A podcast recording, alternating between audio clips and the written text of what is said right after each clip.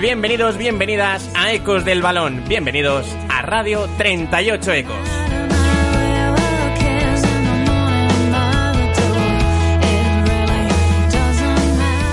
Qué ganas, qué ganas de verdad que teníamos de estar aquí sentados a este lado de la mesa y lo hacemos para dar el pistoletazo de salida a esta nueva temporada de Radio 38 Ecos. Una temporada 2018-2019 que estará repleta de novedades. Vuelve, por ejemplo, la Champions a esta casa y habrá otras muchas sorpresas que ya os iremos contando. Pero nosotros hoy hemos venido aquí a hablar de la liga. Esto, amigos, lo conocéis bien. Esto se titula Las Gaunas.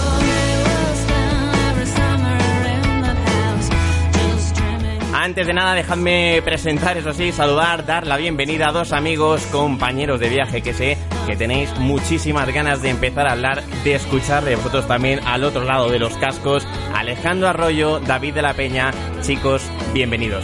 Muy buenas a todos, chicos. Muy buenas. David.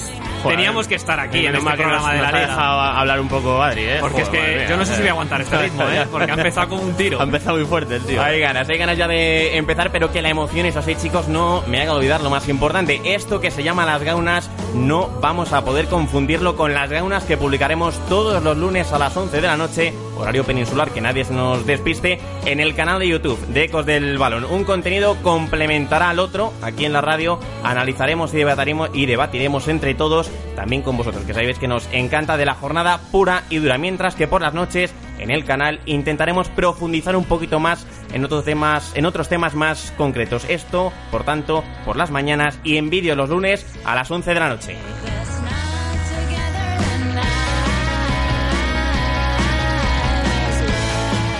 Y ahora sí, chicos, si os parece, entramos ya en el programa. Hablemos de la liga que ha vuelto a dejar muchísimas cosas esta semana y así además aprovechamos para exponer las novedades del programa de las gaunas. Va a constar de seis bloques. El entrenador de la jornada, el protagonista de la misma, el partido más destacado, el gol del fin de semana, el equipo del momento y una cuestión, una pregunta que le haremos todas las semanas a la Liga Española. Creo, David Arroyo, que ha quedado más o menos me claro. gusta, me gusta. Me gusta mucho. ¿Eso se te ha ocurrido a ti todo? Más- más o menos. Me un poco de sorpresa. Pero me encanta, me encanta el menú y además finalizando con esa pregunta para la liga, que creo que la liga también va a tener un poquito de nervio de, de cómo le vamos a, a crear estas cuestiones. Lo iremos viendo entre todos cómo es esta dinámica. De momento nosotros, si os parece chicos, ahora que vamos a empezar por el principio, vamos a hablar de John Francesc Rubi. El equipo te lo marcan los jugadores. Luego puedes tú querer introducir tus ideas, si pretendo hacer una presión más alta o una presión más en tres cuartos, si pretendo elaborar un juego más lento, un juego más posicional, un juego un poco más vertical, más trepidante. Por eso es tan apasionante la labor de, querer ser el director o el líder de, un equipo ¿no? y de cómo hacer llegar esa idea a los jugadores y de cómo convencer. Ese, para mí ese es el secreto del gran entrenador. Estás escuchando Las Gaunas en versión podcast y esto es Radio 38 Ecos, de Ecos del Balón. Vamos a hablar de Rubi esta primera jornada porque en este primer bloque Arroyo David es el técnico que más nos ha gustado esta última jornada de la liga por algo, no voy a decir que ha hecho en concreto, sino que viene haciendo. Exactamente, yo creo que es una de las noticias de la temporada, la manera, el giro que le ha dado eh, Rubí al- a un español. De 180 grados. ¿eh? Absolutamente, absolutamente, con una plantilla que no ha cambiado demasiado, que se enfocaba en determinados jugadores la temporada pasada, David, y que en esta está mirando a otros muy diferentes, y creo que con mucho sentido. Bueno, yo creo que sobre todo lo más positivo que podemos decir eh, del español a estas alturas eh, es que tiene varias ideas muy claras, que yo creo que era quizá algo que le había costado arrancar en algunos momentos, había ha habido demasiado eh, versatilidad en algunos conceptos y yo creo que si nos centramos en algunos nombres eh, como Mario Hermoso, como Granero, eh, Marc Roca. Marc Roca, que yo creo que incluso te diría que son los tres nombres Sí, sí, que, sí, que más están llamando la atención en el arranque de curso. A partir de ahí está el español construyendo esa idea alrededor de la pelota y, y en base a eso yo creo que estamos viendo una estructura sólida y que está potenciando bien sobre todo a los jugadores que Sobre hemos nombrado. todo, sobre todo, Adri, porque es un equipo de Rubi. Es un equipo de Rubi. Rubi es un entrenador que ya lo hemos visto en determinadas etapas, tanto en segunda como en primera división, que desde el primer momento, además, con una sensación de, de rapidez a la hora de, de anclar esos conceptos, quiere tener la pelota, es también un entrenador versátil, cuando no la tiene también Sí, sabe a- crear a planteamientos ahora, eso es. versátiles, pero sobre todo mm, a mí me gusta mucho cómo crea esas alturas en medio campo, cómo eh, crea naturalidad alrededor de la pelota y con conceptos que tienen que ser básicos en, en la Liga Española, con amplitud, con alturas, como digo, en medio campo, ese Marroca en el primer pase, granero por delante, conceptos muy de Rubi. De hecho, a mí es lo que más me está gustando de este español, que se está sabiendo aclimatar bastante bien a los escenarios muy distintos. Por ejemplo, en el debut ante el Celta le vimos bastantes minutos, todo el primer tiempo, si mal no recuerdo, muy atrás, Sí. bien ordenadito, y el otro día ante el Rayo Vallecano, el Rayo de Michel tuvo fases, David, el balón, eh, bueno, pues mucho más productivas que el español, que no, les, no le importaba esperar algo más atrás. Sí, yo creo que sobre todo el escenario claro eh, de esto que estamos hablando fue en el Bernabéu, que al final el También, Real Madrid sí. te somete muchísimo. Exactamente. Y, dejó una imagen muy buena. Sí, eh, estuvo francamente bien. Es cierto que a mí me da la sensación, por ejemplo, que hablábamos de Mario Hermoso. A mí me parece un central más para jugar eh, en campo rival. O sea, cuando el equipo tiene la pelota en campo rival, ahí anticipa bien y sobre todo vuelve muy bien a proteger los espacios porque es rápido, es vertical. Uno de los defensas del arranque de liga. Sí, sin embargo, eh, es cierto que en esas fases de defensa posicional, no sé cómo lo veis vosotros, pero a mí me parece que todavía deja un poquito de dudas a nivel de, de decisiones y a nivel de proteger el espacio no salir siempre eh, al, al- al que va a chutar, Te etcétera, refieres etcétera. al propio Hermoso, no Sí, al sí, al propio. Hermoso, no al equipo, Sí, exactamente. y me parece una pieza que es tan importante Sí, sí, sí, sí. en su defensa que igual eh, ahí choca. El que sí que me está pareciendo que está destacando más en esas fases que en el cuando tiene el pelota es el punta, es Borja Iglesias. Y aquí yo creo que, no sé si estáis de acuerdo, pero a mí me parece que hay un poquito de choque entre la propuesta A, digamos, del equipo y su delantero centro. A mí me parece que le falta todavía a este español. Una de las cosas que le faltan es descubrir cómo potenciar la mejor versión de Borja Iglesias. Porque estamos viendo que fuera del área se mueve bastante bien, pero dentro de ella no le está eh, terminando de encontrar. Y eso que, por ejemplo, otro nombre que no hemos destacado todavía, me está gustando mucho el arranque de temporada, Dida- Didac Viela por el costado izquierdo. Sí, y además también tiene eh, delanteros alrededor, porque las bandas para, para el español, para Ruby, eh, están siendo utilizadas de manera cuanto menos eh, versátil desde el punto de vista del jugador que, está ubicando en ellas, porque puede utilizar a Baptistao por la derecha Y Sergio García. y Sergio García por la izquierda. Otros días, como en el Bernabéu, utilizó a Hernán y a Piatti. Son más delanteros que extremos o centrocampistas. Y eso, sobre el papel de la peña, a nivel o, o- o analizándolo en clave Borja Iglesias, sí son jugadores que pueden dar esa profundidad para meter, como dice Adri, a Borja Iglesias en el área. Sí, lo que pasa que yo creo aquí, eh, a, a mí me parece que si te fijas, los cuatro que han nombrado, quizás quitas a Hernán Pérez, pero al final los cuatro acaban intentando hacer su movimiento para terminar ellos Dentro. la acción, sí. Puede ser, Porque, y claro. eso yo creo que está chocando también un poquito con, con la figura de Borja Iglesias, porque al final, cuando tú tienes ataque posicional, eh, Borja Iglesias es un jugador que anticipa bien el centro lateral, porque es bastante agresivo, Sí. eh, para atacar primer palo, incluso para chocar un poquito con la cadera y ganar ese espacio. Pero si te fijas tú en banda derecha tienes a Baptistao, que al final, cuando se busca el cambio de orienta- de orientación, que esté la, la posición un poquito dividida, Baptistao enfila en diagonal portería y Sergio García es un jugador de pelota al pie, de intentar más bien buscar el apoyo con el punta y acabar el jugada en el carril central que salir hacia afuera y acabar centrando.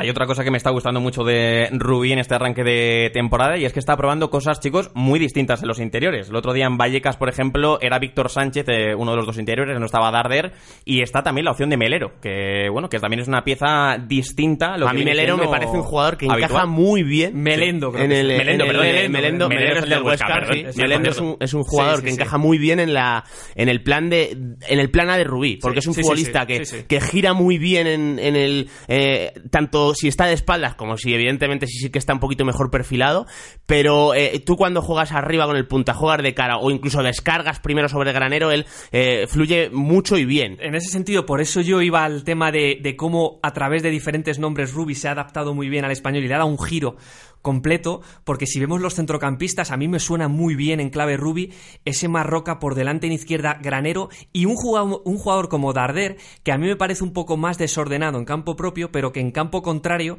tiene uno contra uno, tiene llegada, se, se se- se reparten muy bien todos los roles en medio campo. Y para mí, si yo tengo que definir al español de Ruby, es el centro del campo de tres con esos tres jugadores tan diferentes. Fíjate que este es otro tema, pero a mí me parece más desordenado Darder en campo rival que en campo propio.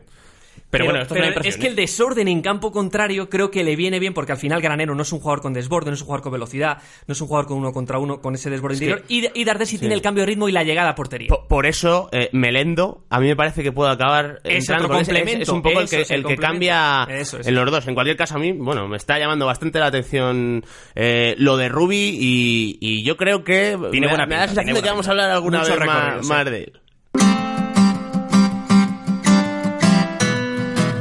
Sí, porque era un, un- tipo de jugador que no buscaba la, la jugada personal. Siempre era en función del equipo. Entonces, cuando, cuando lo que hacía muy bien es el balón en primer toque. Y primer toque es ritmo. Entonces, siempre jugaba al balón a la gente cuando viene de cara. Entonces, si haces esto, aumentas el ritmo.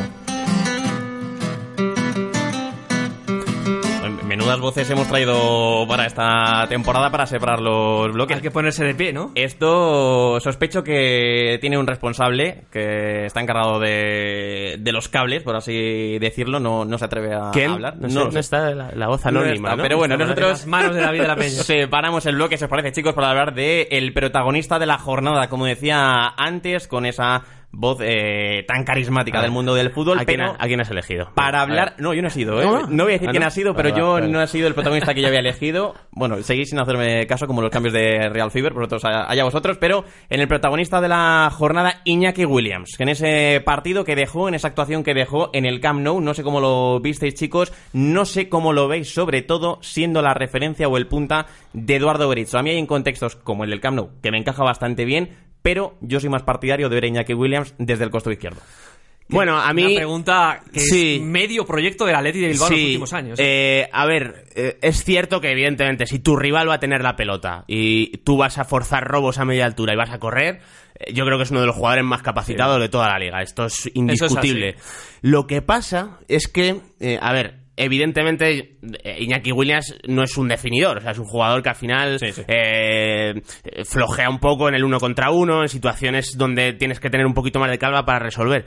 ¿Qué ocurre? Que a mí me da la sensación de que, a pesar de eso, eh, y aunque él no tenga tampoco muchísimo espacio para correr, lo que está haciendo Berizzo en defensa, a él le da incluso situaciones eh, teniendo poco sitio para hacer la ruptura, porque provoca tanto caos el Athletic, va- persigue tanto al rival, eh, le- claro, es que cualquiera puede acabar Se perdiendo la pelota, todo. claro, se precipita todo y entonces él ahí, eh, aunque sean 5 o 10 metros, va a ganar una situación que aunque no sea el finalizando, va a quedar cerca de hacerlo, de dar un pase, entonces a mí, que esté liberado, eh, no me parece mal entendiendo el argumento de Adri. Pero- Evidentemente, el partiendo de banda yo creo que está más cómodo. Liberado desde el costado, a mí me gusta más. Que llegue a la portería de cara y no tenga que jugar eh, siempre de espaldas porque en eso no es Auriz. Lo que pasa es que es, es que es una pregunta que... Es difícil, es difícil. Claro, porque por eso también tiene que tener cabida eh, eh, un un 9 como Aduriz, porque al final es un finalizador. Es que es lo que decías tú de la Peña. Es que eh, ahora mismo la evolución que está llevando Iñaki Williams eh, no está siendo completa precisamente porque no es un jugador de cifras y de tener eh, en el último tercio de campo una productividad tremenda. Lo que pasa que en el juego, y una vez entendido en el que estamos en un proyecto en el que el Athletic Club de Bilbao va a hacer marcas individuales, va a tener el protagonismo, va a robar muy arriba, va a crear espacios, va a separar a las piezas del rival, porque al final las separa muchísimo con ese ritmo tan brutal. Iñaki Williams en el carril central te va a producir mucho. Yo creo que es un movimiento natural dentro del sistema, entendido, eh, consecuente con la idea general. Pero claro, si no materializa las ocasiones, al final necesitas a alguien que le acompañe en materia de gol. Sí, sí, sí. Hombre, está, evidentemente Aduriz es el nombre que ahí te destaca. En cualquier caso, eh, si tú a Aduriz le fuerzas mucho a ir al apoyo, porque es un jugador que, como dice Adri, de espaldas funciona muy bien, incluso pueden compartir do- los dos eh, el carril central. O sea, son dos jugadores que se pueden dividir perfectamente. Incluso Aduriz, cuando tenga la pelota el rival salga un poquito más, se puede acabar escorando para atacar desde ese perfil sin obligarle a perseguir a, a un lateral rival o a un volante de banda. Y yo creo que es una dupla que puede funcionar. O sea, eh, es cierto que Vamos a ver, yo creo que Iñaki Williams en el Athletic lo lógico es darle la banda derecha, en mi opinión. O sea, es, ¿por qué? Porque al final eh, él no es un jugador demasiado ágil cuando conduce hacia adentro desde la izquierda y es verdad que por dentro se queda corto en apoyos y en otro y tipo porque, de acciones. y porque por izquierda, o al menos tanto siendo punto de partida o cayendo ahí, al final está Muniain, que es jugador que Sí, aglutina bueno, balón, sí. y en el contrario puedes aprovechar el espacio de esa atención generada. Puede ser una, una opción para Iñaki Williams. Lo que sucede es que es un jugador que al final está creciendo, es el futuro del Athletic.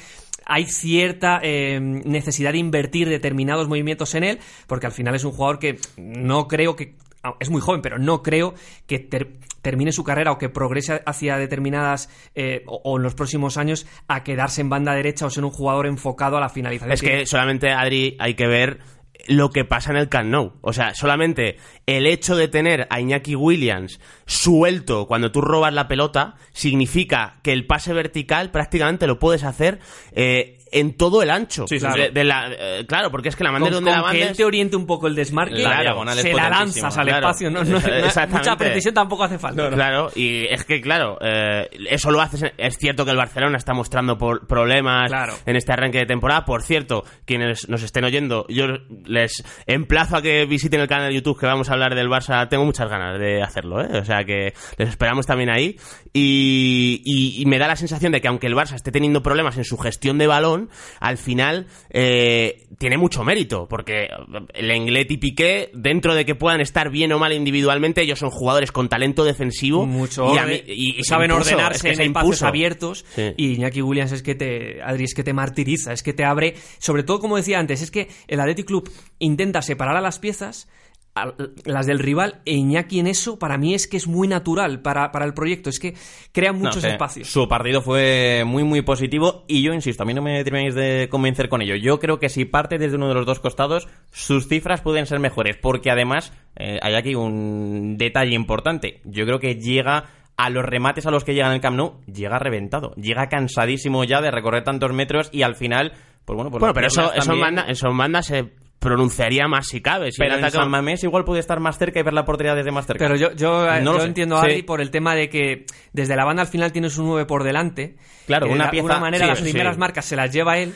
Y, y la, la labor de estirar es. Sí, ya, ya va a ser... va por delante. Tú ves el juego un poco ya como, como se. Y tú solo tienes que intuir los espacios y, y ir a por él. Sí, no tienes que hacer la primera, Exacto. el primer movimiento. El primer esfuerzo digamos. físico Yo como lo que sí que tengo claro, no sé si no sé si con Aduriz, que sí que creo que es un buen complemento, pero si no es Aduriz, sí que tengo la sensación de que por lo menos el que engancha tiene que tener juego de apoyos y espaldas. Que por cierto, Raúl García es un futbolista que esto lo sabe hacer bien y además tiene en la cabeza ese pase vertical eh, sobre Iñaki Williams, eh, siempre lo tiene pendiente y, y le puede activar bien. En cualquier caso, yo creo que son tres buenas alternativas y creo que es un buen. Yo creo que Te lo ¿eh? con el buen con el protagonista de la jornada eh, de Iñaki Williams. un gran partido de fútbol. Un gran partido de fútbol. Hay gente que para ellos un gran fútbol es eh, una gran posesión del balón, pero puede haber otra gente que tiene opiniones diferentes. Y para mí un gran partido de fútbol puede tener una gran posesión del balón, un gran trabajo defensivo, un gran contraataque, un- una cobertura de los espacios jugando zonalmente muy buena. Un partido de fútbol puede tener muchas cosas buenas. Y para mí ha sido un gran partido de, un gran partido de fútbol. Estás escuchando Las Gaunas en versión podcast. Y esto es Radio 38 Ecos, de Ecos del Balón. Ahora sí, llegamos a uno de los bloques que no sé vosotros, pero a mí es el que más me gusta porque vamos a hablar del partido de la jornada. Escuchábamos a José Mourinho diciendo que era un partidazo. No sé si os pareció un partidazo en este caso, pero ese derby madrileño Real Madrid, Atlético de Madrid, chicos, que dejó, creo, dos partes muy distintas y que yo creo le podríamos atribuir una a cada equipo. La primera rojiblanca, la segunda más blanca. Yo creo que sí, de la Peña. Yo creo que vimos un derby eh, que si generaba alguna duda o, o, eh, dejaba alguna duda de cómo podía plantearlo Simeone en su visita al Bernabéu, yo creo que fue un poco la continuidad de, de lo que él entiende eh, a la hora de enfrentarse al Real Madrid. El Real Madrid tenía unas bajas pues sensibles en Marcelo Isco y después en Gareth Bale eh, comenzado el encuentro, pero desde ahí vimos un Atlético de Madrid que pudo enfocarse en la defensa del carril central, que se ordenó de nuevo en campo propio, con la posibilidad de lanzar a Griezmann y, y en- al espacio, con Saúl en el pivote, que era una de las grandes dudas, y vimos un Atlético de Madrid que sí que tuvo claro cómo aprovechar las dificultades de la circulación de balón del Real Madrid, que a mí me pareció demasiado horizontal. Sí, eh, yo creo que quedó más o menos claro que Simeone cuando se mueve en estos planteamientos, él está más cómodo. O sea, al final eh, es cierto que, bueno, eh, a mí me está transmitiendo el Atlético de Madrid un problema a lo largo de todo lo que llevamos de temporada a la hora mm, de que cuando el rival tiene la iniciativa está saltando demasiado pronto al poseedor, está dejando espacios. ¿Qué pasa? Con Que un- problemas en las bandas. Exactamente, y te, te hablo, menos Rodri, que es un poco el más posicional, siempre los tres acompañantes generalmente han saltado quizás antes de tiempo. ¿Qué ocurre? Que un derby emocionalmente es un partido que exige concentración máxima y a mí me dio la sensación de que vimos el Saúl más cerebral de todo lo que llevamos de temporada. Fue el, el- el día que Más menos, contenido, claro, que menos sí. se despegó de Rodri, eh, tanto Coque como Lemar también estuvieron muy bien. Muy bien. Eh, sí. eh, Coque, Coque defendiendo la banda para frenar a Carvajal y en izquierda es que el Madrid tenía ese problema de Nacho en el lateral izquierdo que al final genera poca profundidad y desde ahí pues el Atlético sí que mantuvo un poco el Ahí orden. voy a poner yo el pero. Yo creo que Venga. es cierto que vimos al Saúl más cerebral, yo también lo percibí así, pero creo que también se debe a que el Atlético de Madrid, eso, perdón, el Real Madrid en la primera parte cargó mucho su fútbol por el lado derecho y ese pivote en ese lado era Rodri. Y yo sí vi a Rodri saltando bastante a la presión. Rodri saltó mucho más Pero bastante ocasiones. bien además, ¿eh? Porque además con Coque yo creo que se llegó a entender bastante bien en el costado y los dos yo creo que lo hicieron bastante bien. Y yo creo que ahí el partido de Saúl pudo pasar un poquito más desapercibido en ese sentido de no A saltar mí, tanto a a la mí me sorprendió mucho de la Peña. por Pero me gustó mucho Rodri. Sí, y Bueno, me es que no, no, hizo una un partidazo, bueno, sí, eh, o sea, Pero en la primera parte para mí hay que meter el nombre de Gareth Bale porque mm, cambió mucho su comportamiento. Creo que en, mm, relacionándolo con el planteamiento de Lopetegui vimos a un Gareth Bale que apenas pisó la banda, tanto abriendo como después en, en momentos posteriores de la jugada. Y en la Supercopa hizo muchísimo daño la banda. Exactamente, desbordando. El Atlético de Madrid tiene un problema defendiendo las bandas porque tiene dudas en sus laterales y, y también, como tú has dicho, de la Peña a la hora de mantener la posición. Pero es que Gareth Bale fue muy delantero. Es verdad que para quizás darle un cuarto apoyo a su centro del campo, pero es que faltaba amplitud. en Sí, es que faltaba amenaza. Yo, yo creo que todo derivó del comportamiento de los dos interiores. Porque creo que a mí me, a mí me da la sensación, por lo menos, de que eh, a Luka Modric en el arranque de temporada sí que le estaban moviendo mucho moverse entre líneas. Y el otro día eh, veíamos a Casemiro eh, en el rol habitual y a Kroos y a Modric bastante abiertos Muy- y en- muy muy, pa- en paralelo. muy en paralelo, muy en horizontal, Claro, o sea, estaba, estaba claro que al final eh, Lopetegui buscaba eh, no tener pérdidas eh, en- a la hora de, de filtrar balones entre Sí, líneas. Claro, porque al final con Diego Costa, eh, de hecho, aún así, Diego Costa y Griezmann corrieron un par de veces a la espalda de Carvajal, Sí, sí, sí. sobre todo en la primera parte. Luego el Madrid midió mucho mejor o, o conservó mejor la pelota y, y, de- y con profundidad, que ahora lo hablamos. Pero sobre todo ocurrió eso, que al final Modric y Cross estaban muy atrás, con lo cual Gareth Bale eh, decía, ¿dónde recibo? Me tengo que meter dentro, tengo que intervenir un poco más, y lo que ocurrió, que con Asensio, Bale y, el, eh, y Benzema, eh, al final son tres jugadores que van a, a- tienden a acercarse mucho a la pelota, mucho al carril central, y es verdad que nadie fijó la posición por Claro. delante ya en, un- en una banda, que eso sí ya ocurrió en la segunda parte. Creo que el Atlético supo enfocar bastante bien esto, llevar al Real Madrid hacia afuera y luego hacia afuera, fuera, bueno, ganarle con la superioridad porque al final era lateral contra volante y lateral del Atlético de Madrid. Ahí era complicado generar la y que superioridad. eso generaba una ventaja a la hora de defender el carril central. Claro, muy grande, Porque se- eh, Godín se creció, el, el, el Atlético Jiménez. veía que Jiménez, Jiménez a mí me parece que hizo, a mí me sorprendió, eh, porque él exuberancia tiene toda la del mundo, pero lo bien que la utilizó el otro día eh, fue, uno, de sus mejores partidos con el Atlético bien, de Madrid. ¿eh? muy bien. Sí. Y ahí yo creo que en la primera parte del Atlético de Madrid pues fue un punto superior. Es verdad que luego ya en la segunda, que creo que Vamos ya- con la segunda, sí, exactamente ya eh, la situación cambia por completo. eh, el Atlético de Madrid que había tenido momentos de presión, pues eh, con el paso de los minutos reduce un poco ese protagonismo y el Real Madrid con la baja de Gareth Bale quien entra es Dani Ceballos Es que a mí me parece el el- escenario es completamente me diferente. parece uno de los grandes protagonistas de la jornada, Dani sí, Ceballos, sí. porque es que, eh, bueno, sabemos que es un futbolista con talento, eh, pero es que todo ese talento lo lleva a un derby y a cambiar totalmente el guion del partido, Adri, porque es que al final, lo que hablábamos de la, de la amplitud del ataque del Real Madrid, lo que hace Lopetegui, por cierto, eh, este es un tema para apuntarnos, ya lo hablaremos, porque... ¿Cojo la libreta? Cógela, cógela porque... La, la abrimos y apuntamos. Porque Dani Ceballos, extremo izquierdo, me parece una solución táctica eh, a un A problema que está teniendo el Madrid. dudas a mí, pues me a, mí, a mí me parece una solución a, a un problema que está teniendo el Madrid. Lo, lo emplazamos Pero ese, debate. No, sé si, no sé si le va a dar continuidad, porque lógicamente al final Asensio y, y- y- e Isco eh, tienen mucho peso. Pero yo creo que le ofrece una solución al Real Madrid de lo táctico. Y lo vimos eh, el otro día contra el Atlético de Madrid. Él es un jugador que eh, sabe aguantar sobre el, el, extremo izquierdo. Y luego actuar y, luego Y luego desde ahí activa otras piezas y conserva el balón y encima regatea. Sí, es que eso es, una de las claves de Dani Ceballos. Que a veces tanto le falta al Real Madrid, encarar en ese uno para uno. Y de hecho, ya que hablamos de Ceballos, me sorprendería mucho que no vaya a salir como MVP en el programa de las gaunas de YouTube. No sé si lo traéis lo alguno dejamos, de los dos. Lo dejamos en el aire para esta noche. Pero me sorprendería mucho que esta noche no lo... es un nombre que hay que tener en cuenta. Hay que tener la mesa. Pero bueno, es un Real Madrid muy diferente ya, porque eh, Ceballos ya al final es un jugador que tiene esa capacidad, hablamos de un talento para mí eh, eh, de primerísimo nivel, tiene la capacidad de transformar las cosas, tiene la capacidad de modificar lo que se está viendo, de eh, absorber todo el flujo ofensivo de su equipo y el Real Madrid era otro equipo con Ceballos en el campo, subió la altura de, su bloque a la hora de embotellar al Atlético de Madrid. Es que Ceballos permite a Ramos anticipar. Eh, por ejemplo. O sea, me parece clave. exactamente. a mí mi duda, y ya lo hablaremos, el tema de que sea extremo izquierdo es que al final tienes que compensar. El Real Madrid está intentando compensar su cuota de balón con más remate, con mantener en, la última línea más hombres. Ese es un equilibrio que está tratando de encontrar Lopetegui, pero es que Ceballos tiene ese talento sin Isco, sin Marcelo, sin Bale es un jugador que se adueña de la escena. Sí, sí. Y, para cerrar ya, David, te la lanzo a ti la, esta última. Acabó el Real Madrid en su ataque con Vinicius, Asensio y Lucas Vázquez. No había delantero centro ninguno en el área, no había manera de rematar y no sé si crees que esto, eh, no te voy a decir si va a tener continuidad o no, pero es un tema que ya venimos hablando también en, el canal de, de Ecos a Lopetegui le está faltando esa referencia por delante que acabe en el, en el área, no la está teniendo. Al principio era con la movilidad de los tres de arriba, con Bale, Asensio y Benzema. No terminaba ninguno de acabar siempre en el área y esta vez ante Atlético de Madrid en la segunda parte directamente es que no la hubo. Sí, bueno, yo, creo que es que el nombre de Mariano eh, también abarca muchísimo debate, porque evidentemente es el jugador que te va a dar peso en, en, esta, en este sentido, pero al final eh, Lopetegui está intentando conservar la pelota. O sea, es que es, evidente que él...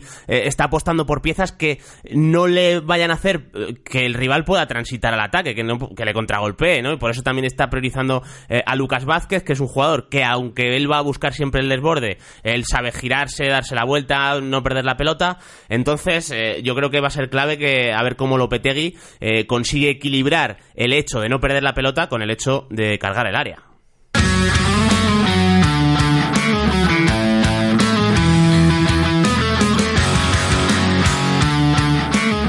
Cuando recibo el pase de Sesc eh, y en el momento ese de, chutar pues hay una sensación como de, que no escuchan nada, ¿no? Es silencio total, eh, imagínate en un estadio con tanta gente. Yo en ese momento pues escucho, bueno, no escucho, es silencio y estamos pues yo y el, y el balón, ¿no? Y entonces tenía claro que, ese balón tenía que entrar. Hablamos del nuevo bloque, en este caso el gol del fin de semana, como decíamos antes, ese conseguido por Kevin Gameiro en Anoeta, que le dio la victoria al Valencia. Ya era hora de que acabase ganando por fin el equipo de Marcelino García Toral. Y un gol que nos puede dar pie a hablar bastantes cosas de este Valencia, porque de partida, yo ya os digo, chicos, viendo el partido que dejó el francés, a mí me encajaría a medio largo plazo con Rodrigo al lado. Bueno, es que yo creo que es la idea de Marcelino. O sea, está apostando por eso. Es verdad que Santimina y Batsuagi están entrando puntualmente, pero a mí me da la sensación de que a quien le está dando de verdad continuidad es a Gameiro. Eh, bueno, eh, hemos hablado, es un jugador que le da mucha profundidad al equipo, y que se compensa bien con Rodrigo. O sea, es que al final. Yo creo que se puede eh, Claro, es que ese movimiento apoyo, ruptura, al final tienes que compensar siempre con dos puntas, es una delantera que, que, lo sabe hacer porque es lo que llevan dentro cada uno de ellos. Y es verdad que el gol que me parece. Eh, a mí el partido del Valencia en, en, Anoeta me dejó muchísimas dudas de nuevo. Está atravesando problemas, es evidente el Valencia, pero, es un gol. ¿Nos compras lo de Gameiro y Rodrigo? Sí, me, lo compro porque es verdad que por izquierda se, vamos a esperar más a Guedes que a Cherisev pero activar determinados recursos secundarios y sobre todo el gol, un gol en el que llegando por banda izquierda tu 9 marca a puerta vacía. Eh, es verdad que no fue consecuencia de un gran volumen ofensivo, pero sí es una jugada que de alguna manera te viene a decir que estás suministrando el juego en el área, que tienes presencia en el área. El Valencia está teniendo problemas de todo tipo, sobre todo a la hora de darle utilidad a las bandas. Y como digo, ahí va a ser más terreno de Gonzalo Guedes, pero también es importante que en partidos en los que quizás el equipo, el equipo rival pueda tener más iniciativa, tener la capacidad de Cherisev a la espalda lateral, verticalidad, Gameiro cargando el área y Rodrigo y Parejo encargándose del juego interior. Sí, a mí es que me sigue pareciendo que no, no terminamos de ver definido al Valencia. Yo creo que también el tema de la Champions influye mucho porque eh, Marcelino la temporada pasada a Rodrigo y a Guedes no les deja en el banquillo en la noeta porque tenía más margen, ¿no? Entonces eso yo creo que influye mucho. Exacto. ¿Y, qué ocurre? Claro, que eh, a mí me parece que la Real eh, ponen muchísimos apuros al Valencia en el comienzo del partido. O sea, es que el Valencia tiene unos problemas. Claro, es que no conseguía. De, gestión de balón, de posicionamiento muchos problemas. Pero es que claro, es importante, pero... es que al final eh, tú salías eh, eh, hacia afuera, los dos laterales de la Real estaban muy encima de Soler y Cherisev, salías por dentro y proyectó también muy bien tanto a Zubeldía como a Yarramendi, Garitano los proyectó mucho contra Parejo y Condogbiano, giraban y ¿qué ocurre? Que cuando están jugando Batsuay y Gameiro es que el juego de apoyos del Valencia se queda muy corto. Mucho. es que se no conseguía salir. Y Adri, es que si Parejo no se encarga de eso, se encargó luego al final de la primera parte con Dogbia porque es que es tremendo la capacidad que tiene para salir en conducción, pero si por dentro ya hay dos marcas, las de Yarramendi y Zubeldia, que te están presionando,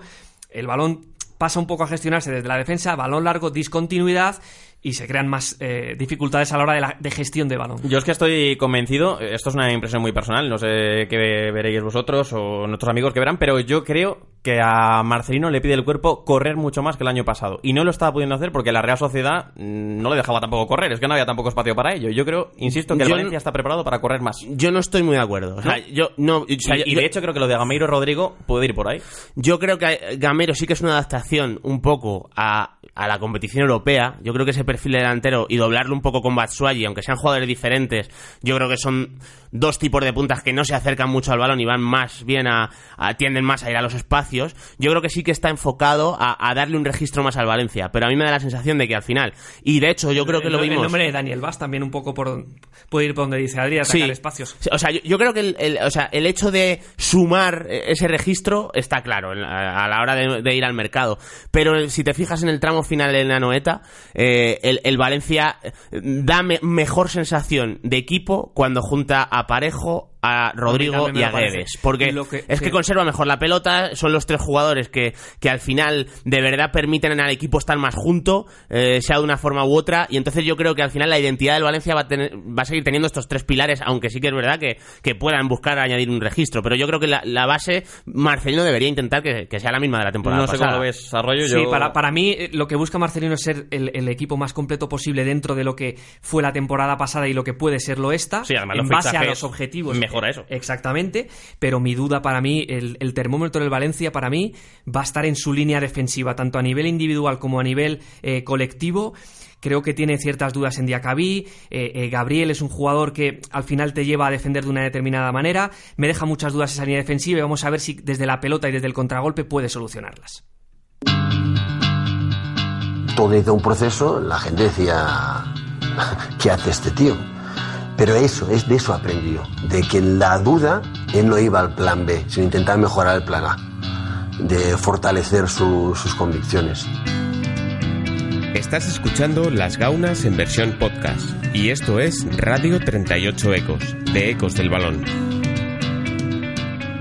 Vamos a hablar del equipo del momento en esta última semana, porque vaya, última semana ha hecho David de la Peña Alejandro Arroyo el Sevilla de Pablo Machín. Ha encadenado bastantes resultados muy positivos y lo está haciendo además con una fórmula que ya lo, ya lo hablamos en su día, lo hablábamos la semana pasada, de la doble punta, que a mí personalmente me dejaba ciertas dudas, no tanto por la doble punta, sino por la doble pareja, o en este caso la pareja, que iba a acompañar a Vanega. Y de momento está funcionando bastante bien. Sí, porque en sí la, pareja de delanteros del Sevilla, igual que hablábamos de la del Valencia, es que es complementaria al máximo. Eh, al final Andrés Silva eh, tiene juego de espaldas y carga el área muy bien, porque es muy inteligente sobre todo también para esperar eh, el pase atrás. Él se, mide muy bien, sí, lo lee muy, bien, la carrera. Y luego Ben que es que es, una culebra, agita constantemente el ataque, tiene capacidad de remate. Entonces, lo que ha hecho Machín de momento ha sido construir a partir de su pareja de delanteros. Eh, ¿Qué recorrido tiene esto? No sé cómo lo ves tú, Arroyo. Eh, A mí me sorprende muchísimo A mí y me me parece está- que habla muy bien de Machín. O sea, Machín podría estar perfectamente en el entrenador de la jornada o de las últimas jornadas porque las soluciones que ha creado, que a pri- a priori sonaban regular, vamos a decir, tras la baja de Escudero y la baja de Gon Alons, lo que ha ideado Machín para cambiar su sistema de Girona con dos mediapuntas y un punta por dos puntas y luego jugando con dos mediapuntas de interiores, ese Sarabia y Mudo Vázquez, que a priori nos suena muy, muy raro. Con, Con Vanega por detrás, Con claro. Vanega en el eje. que igual precisamente Arroyo es, a lo mejor por ahí está funcionando porque eh, tú tienes un, un gestor del, del primer balón como es Vanega que aunque sea con un giro, con una falta, con, o sea, forzando una falta, eh, difícilmente te va a perder la pelota. Y si te fijas, todo lo que tiene por delante, si no es así, el Sevilla, yo creo que estaría Es que sufriendo la mucho carrera más. de Vanega se, se- se- se- se basa en que es un jugador que necesita bajar al primer pase, pero también necesita que un hombre le fije por detrás. Por eso el, Sí. el fichaje de Gonalons. A mí, para mí, era el que mejor sentido, casaba. ¿eh? Y una vez se cae Gonalons y además se cae Escudero, que se queda coja a la banda izquierda, Machín detecta que puede cargar el área porque tiene un Jesús Navas impresionante, llegando a línea de fondo, con muchísimo centro lateral. El otro día lo vimos contra Leibar, que Navas asiste en el primer gol. Bueno, y Navas está espectacular, ¿eh? Entonces Es tiene, cosa- Tiene buena sentido- pinta el chico este. ¿eh? Sí, sí. un sentido tremendo y aplausos para Machín porque está gestionando muy bien esas dos bajas. A mí, insisto, me sorprende mucho lo de Franco Vázquez y Sarabia. Y de hecho, hay un detalle clave. Se apreció muy bien en el Ciudad eh, ante el Levante. En el saque de puerta del Levante iba a personar arriba al Sevilla. Y el que se quedaba cerca de Vanega era el Franco Vázquez, el que se quedaba Eh, muy eh, cerquita. es que te voy a decir una cosa, Adri. Para que no se separe. No, y es que el Mudo Vázquez, que es súper fino, tiene un juego aéreo muy infravalorado, para mi gusto. Es, es un jugador que De hecho, sabe... en los córners remata. eh, y, y en el, el balón parado defensivo suma, en ese intento de juego directo del rival ayuda mucho a Vanega, por eso puede tener sentido. A mí, de todas formas, yo a, a- a Vázquez, eh, como acompañante de Vanega, porque realmente a Sarabia le estamos viendo despegarse mucho, tanto, claro. tanto en izquierda, eh, a- ayudando a que el equipo tenga amplitud, como en derecha, pues lo hemos visto en- en- de interior en los dos perfiles. Eh, igual que Sarabia al final se despega mucho a mí, Vázquez me deja dudas. Lo que pasa que, claro, ¿qué está haciendo? Y lo vimos el otro día en Ipurúa.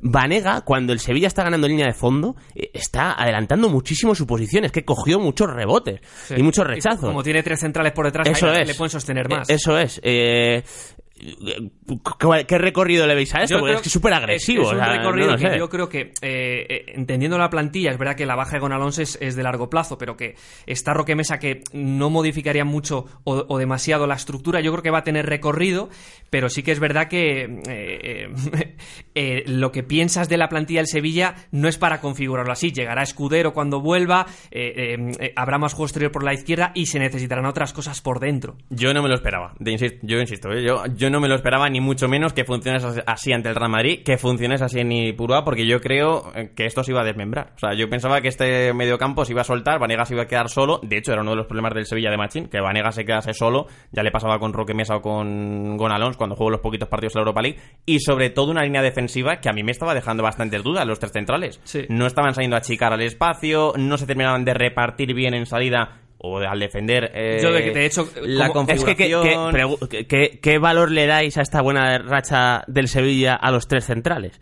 Es que iba a decir que, que iba a, a relacionarlo como lo que hemos dicho antes del Valencia, porque a mí me sigue dejando. me- para mí es la línea que, que- que más, más fina en cuanto a rendimiento, de que se puede romper en cualquier momento. Eh, Tanto Sergi Gómez como Kiaer a mí me están dejando muchas dudas en general. Es que, que ju- o sea, de verdad, en los últimos tres partidos del Sevilla. Lo que pasa es que está Backlick, que, es, Sí, que sí, es un exacto, salto de calidad exacto. tremendo. Es que te iba a decir, do- a los tres centrales del Sevilla le están pasando dos cosas. Bagley, que está jugando increíble. Es que, es- es que está ganando. Y sobre todo, lo bien que están interpretando los jugadores ofensivos eh, su, su disposición defensiva. Cuando pierde la pelota al Sevilla, y me quedo con Vanega, porque es que de verdad que barrió muchísimas pelotas. eh, eh, de hecho, le permitieron golpear para finalizar jugada. Lo está teniendo claro ahí el Sevilla. Y lo más positivo que está teniendo Machino hasta el momento es que eh, los centrales no están teniendo que hacer nada extraordinario. No.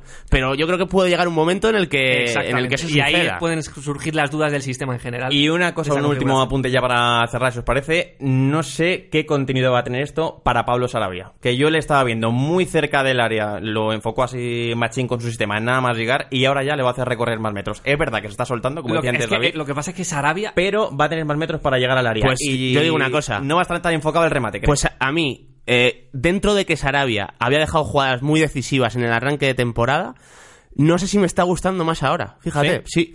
Es que Sarabia tiene una cosa, David, lo vimos con San Paoli, lo hemos visto en muchos sistemas, es que es un jugador que te juega de todo. Es un jugador que te juega de todo, ha jugado de carrilero, ha jugado de media punta, puede jugar de segundo punta, de extremo, de interior, empezó como media punta en un 4-2-3-1 en aquel Getafe, es que es un jugador que tiene pulmón, que tiene llegada, que tiene eh, determinación. A mí es que es un jugador que no, no me deja indiferente en ninguna de ellas y que siempre te va a rendir. El que cruza el jardín, lo decía Menotti, evitando el ángulo de 90 grados, pisa la flor y llega más rápido. El que recorre el ángulo de 90 grados tarda más, pero no daña la flor. Ha llegado el momento de formularle esa cuestión a la liga. En este caso vamos a mirar al Girona de Eusebio Sacristán porque Alejandro Arroyo empezó contigo en esta ocasión. ¿Qué está buscando Eusebio? Que ya lo vimos en el Barça B, en la Real Sociedad, quería mucho más el balón y, de- y, sin embargo en este Girona le estamos viendo que en 5 de 7 partidos, me has dejado aquí apuntado, ha tenido el 35% o menos del 35% de la posesión, que es un cambio bastante radical. Es una pregunta para mí muy interesante de cómo un entrenador que eh, ha, mm, eh, se, se ha nutrido de ideas tan diferentes como las que está planteando ahora, respeta la identidad que hereda a su llegada, no intenta modificarla y está teniendo para mí un inicio interesante. Estamos viendo un Girona competitivo con esa línea de 5, pero sobre todo creo eh, de la Peña que mm, lo que está respetando es la calidad que sí tiene arriba. Estamos viendo a un Stuani y a un Portu que con espacios están marcando las diferencias en su liga, en los equipos de alrededor del Girona. Ha ganado a Douglas Luiz en esa media punta que también puede ser interesante, un Borja García que también se mueve muy bien y desde ahí, para Eusebio, es más interesante respetar desde ahí, mantener la, eh, las líneas defensivas en campo propio y darle a sus delanteros esos espacios para explotarlos, porque el inicio de temporada de Cristian Stuani es que está siendo increíble. Pero para mí no se lo está dando, ¿eh? Yo, antes de una cosa... No se y está es tan fácil, digo. yo, bueno, Stuani al final individualmente está destacando, pero yo me quedaría con una cosa, ¿eh? Yo, yo no estoy viendo al Girona muy seguro, ¿eh? Yo Eh, la segunda yo. parte el otro día contra el Huesca... No, no, no, no. Lo El lógico... partido- sí, lo lógico era que el Huesca al final hubiese encontrado eh, el gol, porque es que eh, es verdad que pasó otra vez a los cinco centrales Eusebio, que algo no vio, porque arranca el partido con cuatro, cuatro, sí, ya ha tenido jornadas de defensas y la ha tenido, lo está con- con- de cuatro defensas, lo está intentando desarrollar. Yo creo que el tema de la posesión que con el que arrancábamos eh, tiene que ver con Portu. O sea, yo creo que él entiende que Portu es el jugador franquicia del Girona, dentro Es de que está- Stuani es que le complementen. Y es que tiene una velocidad Sí, que él sí. eh, de verdad marca muchísimo. Lo, lo mismo que hablábamos de Iñaki Williams, pero encima con un puntito más de frescura cuando acaba recibiendo la pelota al espacio. Y en, y en el apoyo también. Claro, es que, es un jugadorazo, Portu, es muy buenísimo. Entonces, ¿qué hace Eusebio? Dice, pues evidentemente eh, a este chico le tengo que dar espacio para correr, o sea, le tengo que hacer que marque la diferencia, porque además sé que en los duelos que va a tener a campo abierto me va a ganar 8 de cada 10. A lo mejor si le encajono un poquito más, me va a ganar 3 de cada 10, con lo cual este es el tío que me va a ganar los partidos. Tengo que hacer que la posesión esté dividida, ¿no? Ah, Pero ¿Qué ocurre? A mí me parece que la estructura defensiva eh, está eh, dejando muchísimas puertas abiertas. O sea, Y hay un nombre, el de Borja García, que no le está terminando de encontrar el sitio. Estoy de acuerdo Y, en es un esto. nombre... Yo creo que tiene un, yo, yo creo que tiene sitio. Lo que pasa es que es verdad que eh, a mí es un jugador que me gusta bastante. Creo que es un jugador que, que te puede dar muchas cosas en medio campo. Puedes jugar a diferentes eh, cosas con él. Pero es verdad que eh, en ese paso intermedio hasta llegar a Portu y Stuani quizás está el, el punto en el que el Girona puede dar el siguiente paso y vamos a ver si Eusebio es capaz de darlo, porque en medio campo está teniendo inferioridad ante rivales que están poblando esa zona. Sí, bueno, y al, y al final es que también eh, está apostando. A mí, por ejemplo, hablar de Douglas Luiz, a mí me está dejando muchísimas dudas. No lo que estoy viendo, no me está gustando. A mí me parece que es un jugador que tiene potencial para crecer en esta, en esta idea. Puede ser, lo que pasa es que yo le veo eh, que al final lo que, lo que va a necesitar los puntas del Girona es un poquito más de descarga sobre Stuani y, y luego pase profundo sobre Portu. Por eso Granel en, en el Girona es capitán general, porque él eh, ya sea partiendo desde un poquito del interior derecho eh, para meterle el balón a Portu, como si está en izquierda, que a mí me parece que el cambio de orientación que tiene es brutal sobre Portu. Eh, creo que Pere Pons, sin tener tanto desplazamiento, sí que es un jugador con un poquito más de perspectiva y lo que estamos viendo de Douglas Luiz es que es un jugador que amasa demasiada pelota y que le cuesta tomar decisiones que beneficien a los de arriba. Y yo no sé si va a tener tanto recorrido o no. Por ejemplo, me gusta más Aleix García. A mí también. Sin ser un jugador con tanta que es un capacidad poco de más pase. ordenado. Exacto, Claro, sí. claro. A mí me está dejando dudas, por lo Hay menos. diferencia entre los dos. eh, de hecho, en el debut, si mal no recuerdo, Granel juega a pie cambiado para lanzar a los puntas Sí. en Sí, creo sí. que era Valladolid, ¿no? El primer partido Sí, de Liga sí, de Girona. Juega a pie cambiado y pero yo no creo que tampoco le esté terminando de encontrar el sitio a los dos, ¿eh? ni a Granel ni a Pons, que el año pasado Es era que- el doble pivote fijo y esta temporada Hombre, es que una, una cosa que estamos viendo eh, esta temporada que es radicalmente distinta a lo de Machín es que Eusebio está cambiando mucho Sí, con el Girona. sí. O sea, Hay eh, la temporada sí. pasada estaba claro que era eh, el dibujo, la- el tipo de salida siempre muy parecida a exterior, potenciar los carrileros.